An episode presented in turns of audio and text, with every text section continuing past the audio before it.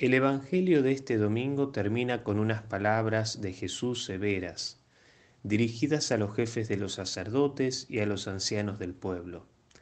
Por eso les digo, dice el Señor, que el reino de Dios les será quitado a ustedes para ser entregado a un pueblo que le hará producir sus frutos.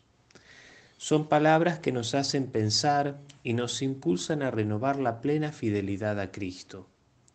Él es la piedra que desecharon los constructores, pero él mismo, rechazado y crucificado, resucitó, convirtiéndose en la piedra angular en la que se pueden apoyar con absoluta seguridad los fundamentos de toda existencia humana y del mundo entero. De esta verdad habla la parábola de los viñadores homicidas, a los que un hombre confió su viña para que la cultivaran y recogieran los frutos. El propietario de la viña representa a Dios mismo, mientras que la viña simboliza a su pueblo, así como la vida que Él nos da para que con su gracia y nuestro compromiso hagamos siempre el bien. San Agustín comenta que Dios nos cultiva como un campo para hacernos mejores. Dios tiene un proyecto para sus amigos, pero por desgracia la respuesta del hombre a menudo se orienta a la infidelidad, que se traduce en el rechazo. El orgullo y el egoísmo impiden reconocer y acoger incluso el don más valioso que Dios nos da, su propio Hijo Jesús. Cuando les mandó a su Hijo, escribe San Mateo, los labradores agarrándolo lo sacaron afuera de la viña y lo mataron.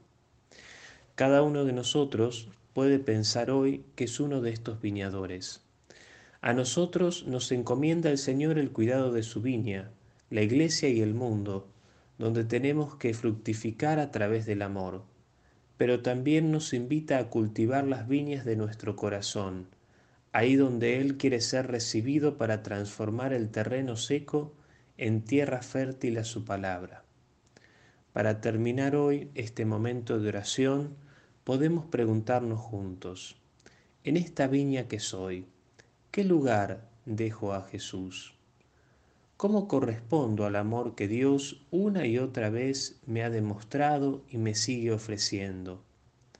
¿Qué personas, qué mensaje, qué signo de Dios eché fuera de mi vida conformándome con una mirada demasiado centrada en la mezquindad, o en la llanura de mis propios intereses?